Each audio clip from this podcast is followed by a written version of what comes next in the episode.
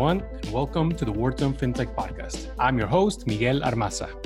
Our guest today is Daniel Yu, founder and CEO of Sokowatch, a Kenyan platform revolutionizing access to essential goods and services by connecting small shops across East Africa to the digital economy and providing them with access to credit.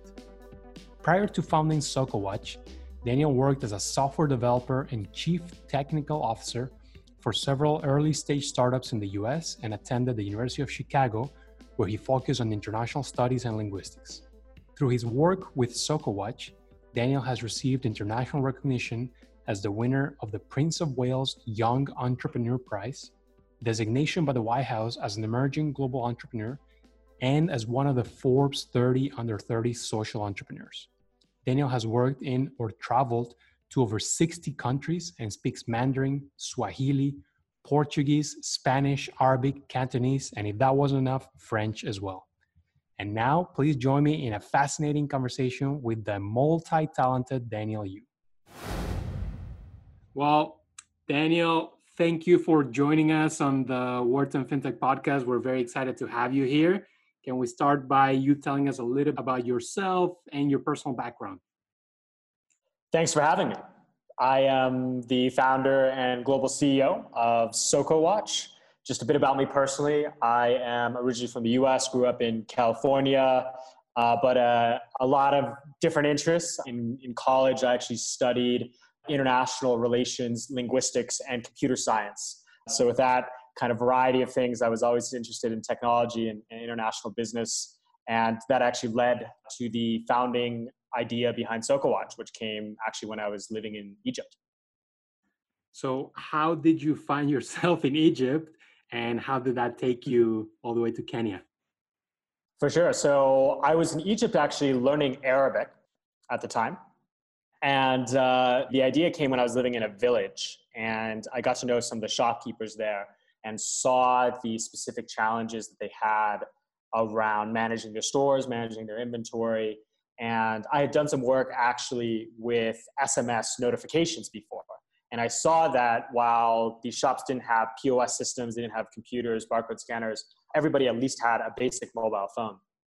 And so the idea came to mind to use a two way text message based system to help shops manage their orders and connect to suppliers.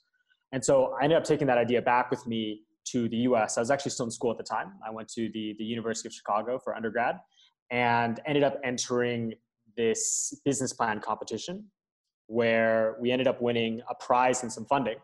And I was so excited about the idea and, of course, believed in the potential. So I ended up dropping out of school and then reaching out to a variety of organizations that we could potentially pilot with. And so how I ended up in Kenya was ended up getting connected with a company out here, a consumer goods company that was really interested in what we were doing. And after a couple of calls, they basically said, Hey, if you come to Kenya, we'll be the first people to try it out. So a couple weeks later, got on my first flight and made it out here. Sounds easy. Now, I'm, I'm kidding, obviously. Uh, how did you manage your initial operations, right? I mean, you get to Kenya and you, I imagine you don't know a lot of people. You maybe have a couple of connections uh, here and there, but you're brand new in the country. How do you start opening doors for yourself? Yeah, so at the beginning, it was really just I was there to learn. So I spent the first several months more or less embedding myself with this company to understand their supply chain, their route to market, what was going on, with their current gaps. At the same time, I was also building out and developing the, the prototype, the platform that we were using. And of course, you know, none of this would have been possible without the local team members, the local partners that I ultimately ended up working with to really kind of fill in my limited knowledge on what was happening in the market. And from there, we were able to actually get a pilot off the ground with this company. Interestingly enough, the first pilot was actually a complete failure. So we ended up at first believing that we could more or less just take a platform only approach to facilitating distribution and overseeing the ordering and monitoring of small shops. And so, really, the challenge that the manufacturer in this case was facing was you have thousands upon thousands of small mom and pop stores who sell their product, but there's no way to monitor them. There's no way to know which of the shops need the product and how much they need when they need it. And so our initial technology, what we built out was, was more or less just that digital layer, that platform for monitoring and allowing shops to order products when they needed them. And our thinking was, hey, as long as we have that platform, the distributor who works with this manufacturer can just monitor that and deliver the goods when they get ordered. Now, what ended up happening was the shopkeepers would order. They would place orders specifically through this SMS, this text messaging based system that we built out. But then the distributor who was supposed to deliver the orders would ignore most of them. So you end up in the situation where shops are ordering, but they're not actually getting the deliveries. And it took us a little while to figure out what was going on. But basically, it turned out that the distributor was not interested in delivering the small order quantities that the shops were ordering for. And this kind of opened up a second problem on top of that initial problem that we envisioned, which was primarily just an information gap, right? It was just a, if you expose the issue, then things will magically sort themselves out, right? And, and everybody will be able to connect and value will be created. That's not how it actually happened, right? We realized, oh, yes, you, it's, a, it's a challenge to figure out what people need and where. But even if you figure that out, that doesn't solve the problem of actually getting it there. Because the guys who are already in place, the existing infrastructure, the existing players in the market don't actually want to address that problem. They're not set up to deal with that particular market issue. And so this then led us to take a step back and kind of think through okay, if the distributor is not going to deliver the orders, who is going to deliver them? And eventually we came to the conclusion that hey, maybe it would be worth a shot if we actually tried delivering this stuff as well. So we then got involved with this manufacturer and agreed to a pilot with them where we would actually or arrange and, and organize the deliveries ourselves to these shops. And I mean, literally the, the first iteration of this was a quote unquote warehouse, which was an apartment bedroom and delivery people on foot with backpacks who were delivering goods to shops when they sent us the text message. So it was, you know, pretty much as lean and uh, and as dirty as it gets. And from there, though, we we actually were able to demonstrate that by pairing our own ordering and delivering capabilities, we were in fact able to increase this company's sales very significantly. I believe about thirty percent in the particular neighborhood that we're working in. And so actually, once we figured that out, we realized that, you know, yeah, this is still, you know, kind of quite simplistic, but as we scale this up, this actually makes sense. And if you calculate out the unit economics and all that, this is something that can absolutely be profitable. And so from there, we then started working with other manufacturers, getting them involved, layering in these additional products. At the same time, we were also figuring out how to actually properly do logistics, warehousing, all of that. So it took a bit of time. Uh, but then once we got to the point, you know, I would say like early 2018, that's when things really started to click. And then from there, you know, it's pretty much just been just been off to the races. So I think if you actually look at our growth, our monthly volumes, monthly sales volumes over the past two years, we're up about 27x or something like that. That's impressive. That's impressive. So sounds like by focusing on the tail of the products being sold by the distributor, you're actually to to solve this uh, last mile delivery problem. But also, how about uh, on the payment front? I understand you've also integrated payment capabilities. When did you decide to do that? I mean, basically, what we've become is a full stack, fully integrated e commerce company with integrated logistics, but also financial services now.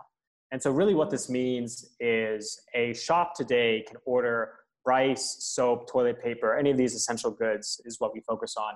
And we will deliver those products free of charge to their shop on average in two hours. So, you can have a shop in the middle of Nairobi, in you know, one of the poorest neighborhoods in the slums, and we're delivering to them in two hours free of charge. So, that capability, that whole side of the business was something that you know, we spent most of that of those years kind of figuring out. Now, more recently, so in the past year or so, we've started to actually now take that platform of, okay, we've got about 15,000 shops in four different countries, nine different cities in East Africa who order from us on an active basis. And we know what their volumes are, right? They order on average $50, $100 every week from us. And so what we're able to do is now actually understand, you know, with real kind of transactional data, what the financial needs are of these shops. And so about a year ago, we launched this credit program where what we're basically doing is extending credit lines to stores to buy goods from us to then pay back later. So th- this is this is quite critical because most of these shops they're not banked, they don't have access to loans, to lines of credit, to financial services elsewhere. And so for us stepping into that, actually providing them with this credit line is quite a game changer for their business. And, and it shows up in the results. I mean, average shop, once they get access to this credit program, increases their order volume with us by about double. On the back of that, we've also started offering other services. For example, we started doing smartphone financing. So a lot of our shops, they still order through the text message. They don't yet have the app. They don't have a smartphone. And that's mostly because they can't afford the upfront cost of the phone. So what we've done is we've stepped in and basically offered them a affordable payment plan to get their first smartphone. And what we do is we pre-install our app, we show them how to use it, so we become literally the first app they ever use. And we see kind of bump in the order volume as a result of that as well.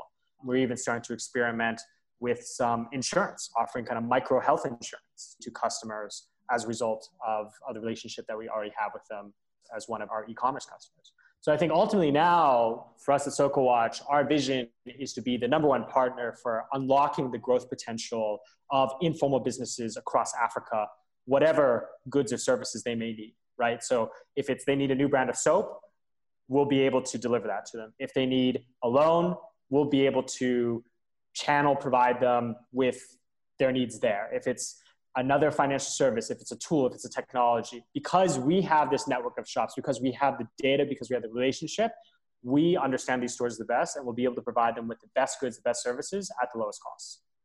That makes a lot of sense. And, and so you, you mentioned this, you know them better than anyone, you know their credit worthiness.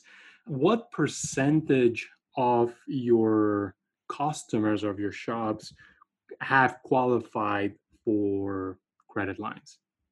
So right now in Kenya, which is the market where we started the credit program in, and actually still the only country that we have it in, though we're about to launch it in, in another country as well. Right now in Kenya, about 12% of our, of our order volume comes in through the credit orders. So that's something that we're constantly kind of building on and increasing. And actually interesting, you know, even currently right now during the COVID-19 crisis, we're still actually growing our credit portfolio here because we actually haven't seen a negative impact on the performance. And I think a lot of that has to do with the structure of this, which is it's all happening in kind. So it's it's a line of credit that's only available for use on our platform, and that means that it's coming in through the goods. So it's it's heavily de-risked versus any other type of micro lending that other players might be doing. And the fact that we already know these customers, we have that existing logistics network that literally comes face to face with them every week when they're delivering products, I think also just adds to the strength of the relationship that we have with them and really kind of helps us grow this moving forward. Uh, but yeah, we're still kind of strongly focused on how we can continue to push volumes uh, more and more uh, through our financial services. Take us a little bit uh, back to the very beginning. How did you approach building the technology, right? And, and how did you hire your initial team? Uh, curious to know if you focused only on the local market for local, local talent, or do you have a distributed international team? Good question. So on the technology side, I was the first developer for the team. Uh, so until relatively recently, I was basically our CTO, our chief product officer. You know, I was I was overseeing directly pretty much all that stuff myself. Of course, I, I wasn't the only one doing it, and now uh, I'm very proud to say that we have a all Kenyan engineering team, over a dozen engineers based here in Nairobi, and actually our entire team is based in East Africa. We have not set up or hired anybody elsewhere to support the team, and and I think for me this really gets back to certainly certainly something that I value very highly, which is that localization and that intimate market knowledge with what's going on. Because I think it's it's very different building technology, building systems for users in Africa. The especially within the segment that, that we're working on, which is the mass market, the the kind of bulk of the pyramid. And so for for what we're doing, if you're not here and you don't actually see how USSD works, you don't actually see how M-Pesa transactions are conducted, you don't see how people are constantly switching on and off their data all day long. These are things that you're just not going to design for. And that's really critical if you're going to be actually building technology for, for users in this market. How big is the team today? In total, it's close to 200 people. Wow.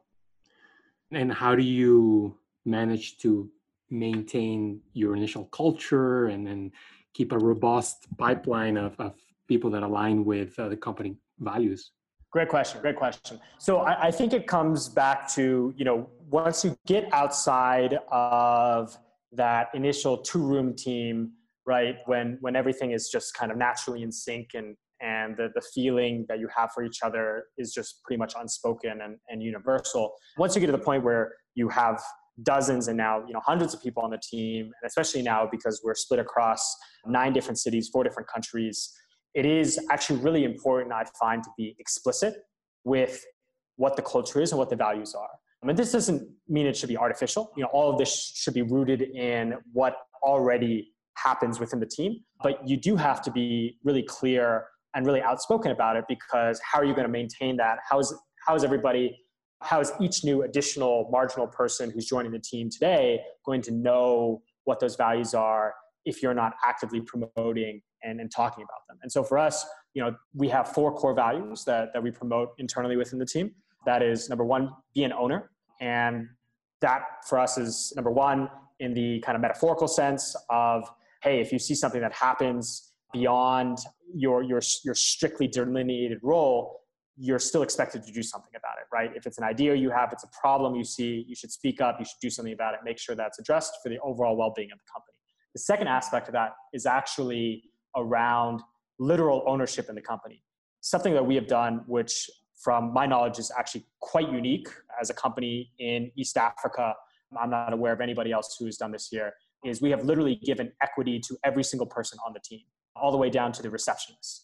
And a lot of people here don't necessarily fully grasp the value of it because it's not Silicon Valley, right? You know, people don't have friends or cousins that have gotten rich off of their stock options, right, from when Facebook went public.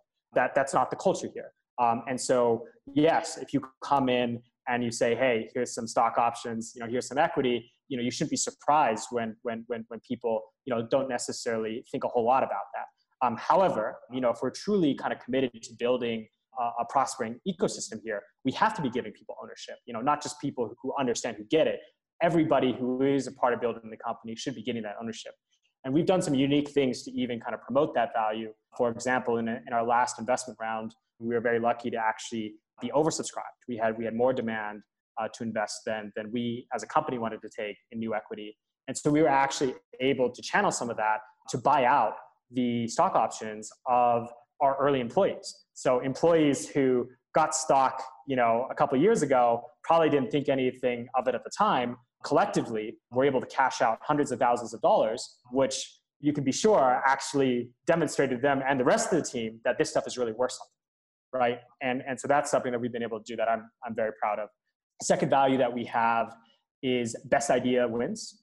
And this might be something that is you know, obvious or, or, or intuitive, but it actually is something from, from a cultural perspective, you know, operating here that, that, that, that can be a bit of a different, different vibe for a lot of people you know, unfortunately, I think the education system is very rote. It's very hierarchical. So most people, they grow up and their classroom setting is just copy down what the teacher says. You know, don't question it. You know, don't talk back. Don't contribute your own ideas. Just just do what you're told. And I think unfortunately that tends to translate a lot into the workplace as well, where you have people who a lot of companies, a lot of environments here are are just do what the boss says. And for us, you know, especially kind of getting back to the question that you said earlier, how do we build this team? You know, how do we get that local knowledge, right?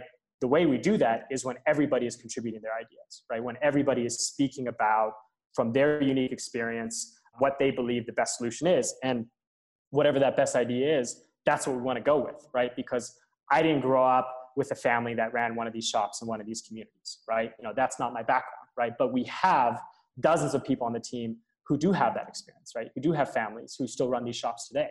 And so if we're able to kind of get the best of everybody's experience, then ultimately I believe we can build a better company. Third key value is unlock potential. So this kind of goes back to you know our mission as a company, which is unlocking the growth potential of these informal shops, but it also, of course, is unlocking the potential of our people, of our team. And we see this happening, you know, every day with with the people that we hire, with people that we promote. You know, if you look at our operations team, you know, our warehousing and our, our fleet team and all that, you know, more than half of people on that team start off as delivery drivers, and they've been promoted up, you know, to some of them, you know, country manager positions. And that's not the type of forward mobility that's available for a lot of people, but it's something that we really pride ourselves on, you know, getting back to the idea of meritocracy as well. The, the final final value that we have, which is related to the other things as well, is respect our family. And we, we see that um, both in the kind of internal sense of respecting those differences, the fact that we're in four different countries, hundreds of people, you know, all of whom have different backgrounds, but then also the customers, right? And understanding that every customer comes from a different place, you know, has a different background, has different needs. And so we, we want to make sure that we're, we're constantly bringing those together. And so these are things that, you know, the way that we reinforce them is we talk about them, right? And I encourage all my team, all managers, all that to always be relating back to these because these are core tenets of why we exist, right? Why does Sokowatch do what it does and, and how does it do it? You know, it, it comes back to these values. Very interesting. And sounds like if you were founded, say, in the States or in a different country, a lot of your core values will be the same, but you've also adjusted to your local reality, right? Can you talk a little bit about the ecosystem in Kenya, the entrepreneurial ecosystem? Uh, I know you're an important part of it. How have you seen it evolve over the last five years? I think the startup ecosystem in East Africa and Africa overall is at a really exciting place right now. You know, fundamentally, we're in uncharted territory there is no company for us to look up to. There's nobody to emulate. There's nobody to really see as a bright shining star of who to beat, at least not in the context of this geography. And so, in a lot of ways, the companies that are growing up now are trailblazers. And as a result, there's a lot of things about that that are quite frustrating in terms of having to deal with challenges that nobody else has faced before. And therefore can often be quite slow uh, in working through some of these issues and figuring these out yourself. But it's also quite exciting in the sense that it's it is very groundbreaking. I mean nobody has done what we're doing now certainly not in the geography that we're doing it and so there is this really tight sense of community and camaraderie between all the companies that are figuring these things out and i think you find this culture overall within the community, which is way more tight knit than certainly any other startup ecosystem that I've been part of elsewhere in the world. Great. And do you have a relationship with, say, the government and, and the regulator? We definitely do. Uh, we, we definitely do have relationships with all the relevant stakeholders. So that, that's another really interesting thing is I, I think you end up with a, a much broader Rolodex than you would elsewhere in a company building just because there are all of these stakeholders who are also figuring it out as we're going along. And the best policy is always to be proactive in developing those relationships and, and, and driving those communications. Let's talk a little bit about the COVID 19 crisis, super relevant to any company right now, but particularly early stage startups. Uh, you mentioned a little bit in an earlier question, but can you expand on how has this impacted not just Sokowatch, but more importantly, your clients and the ecosystem?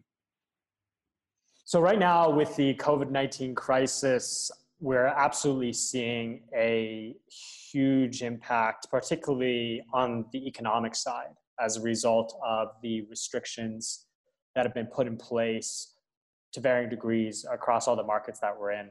One of the interesting things is because we're in four different countries, the countries have put in place different restrictions, which results in different effects. So, for example, in Uganda and Rwanda, there was a very strict lockdown in place for the entirety of April that only got lifted a few weeks ago. And what we saw, not surprisingly, was a significant drop in the, the sales uh, and the demand from the shops that were living there, which was a reflection of the drop in purchasing power of those actual communities. And you know, thankfully, I think those governments loosened back up because the reality is there is no safety net, right? There is no unemployment insurance. You know, there's no stimulus checks that are going to go out to supporting people who live on two dollars a day. And so, where those people are unable to go out on the street and find work, people are going to start to go hungry. And and that's where you know we've been very concerned about the impact on the communities more broadly. And we've actually gotten involved with that on our side innovating and trying to do our part.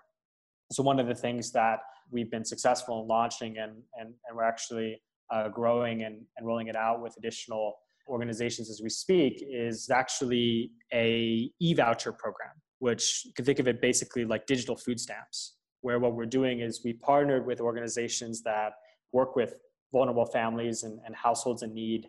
And what we're doing is, is actually sending them text messages which contain unique codes that they're then able to go to nearby Sokowatch supplied stores with and actually redeem that code for $15 of essential goods. And what's great about this is this is assistance that's going directly digitally to families in need. So, you know, cut out any of the overhead, the corruption, the theft, or the loss that would happen with an actual physical food distribution network that government sets up or something like that. Uh, but at the same time, you're actually also helping the shop. You're helping the local business, the local shop, who, of course, are also being hugely impacted during this time. And so, with that, we're actually able to bring together for the first time through our technology consumers within the community. I think that starts to show the power of what we're doing in leveraging this network of tens of thousands of small stores and ultimately, you know, potentially millions of individual people who rely on these stores to get their essential goods.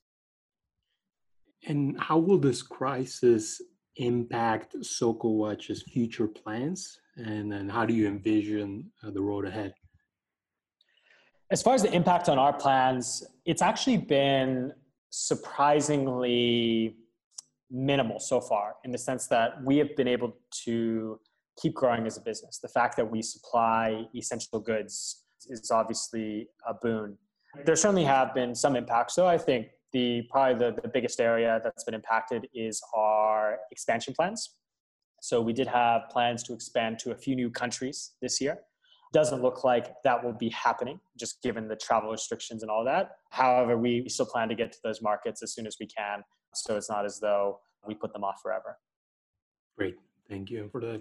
Can you maybe help us with some reflections on you know moving to a, a new country and starting a, a company? We have a, a, lot of a lot of listeners who are aspiring founders, and you know we have a lot of international listeners. So you know you have a particularly interesting experience and background. Talk a little bit about this experience and then maybe some advice. I think my biggest piece of advice, which mirrors, I guess, the path that I took with Sokowatch, is to just go there. For me, getting on the ground, immersing myself in the situation, in the circumstance that I was looking to work on, was absolutely the best thing that I ever could have done. And you know, it would have been impossible to to build this business any other way. I, I know there's there's a lot of hesitation sometimes to to move halfway around the world or, or go to a different place. Um, obviously, it's not for everyone, but if you are somebody who, who is looking to uh, maximize their impact in a different market, in my opinion, you have to be there. Great, thank you. And and before we go, then we have one last question, and it's about your hobbies. You know, we we like to hear about the the personal side of our guests outside of the office, right? Perhaps you can tell us a little bit about the you know your time outside of Sokowatch.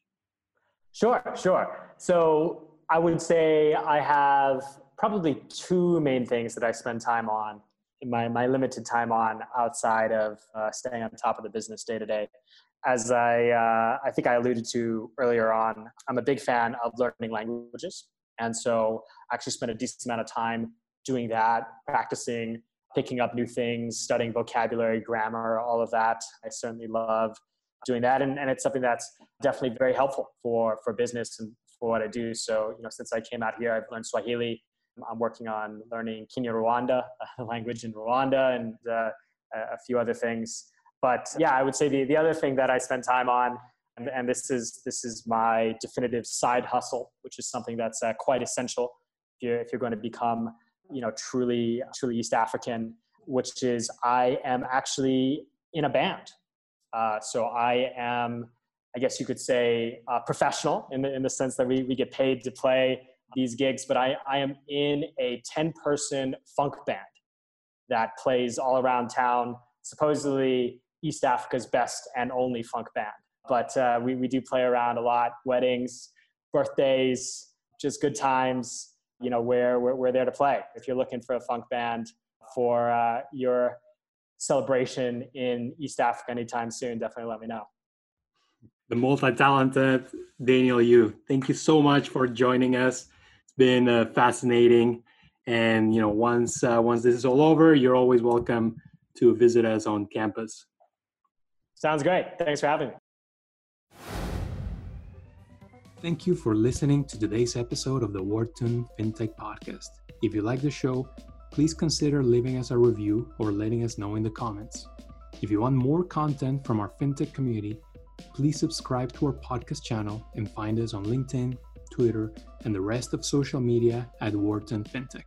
You will find interviews, articles, videos, and much more analyzing all aspects of the industry. Signing off, I'm your host, Miguel Armaza.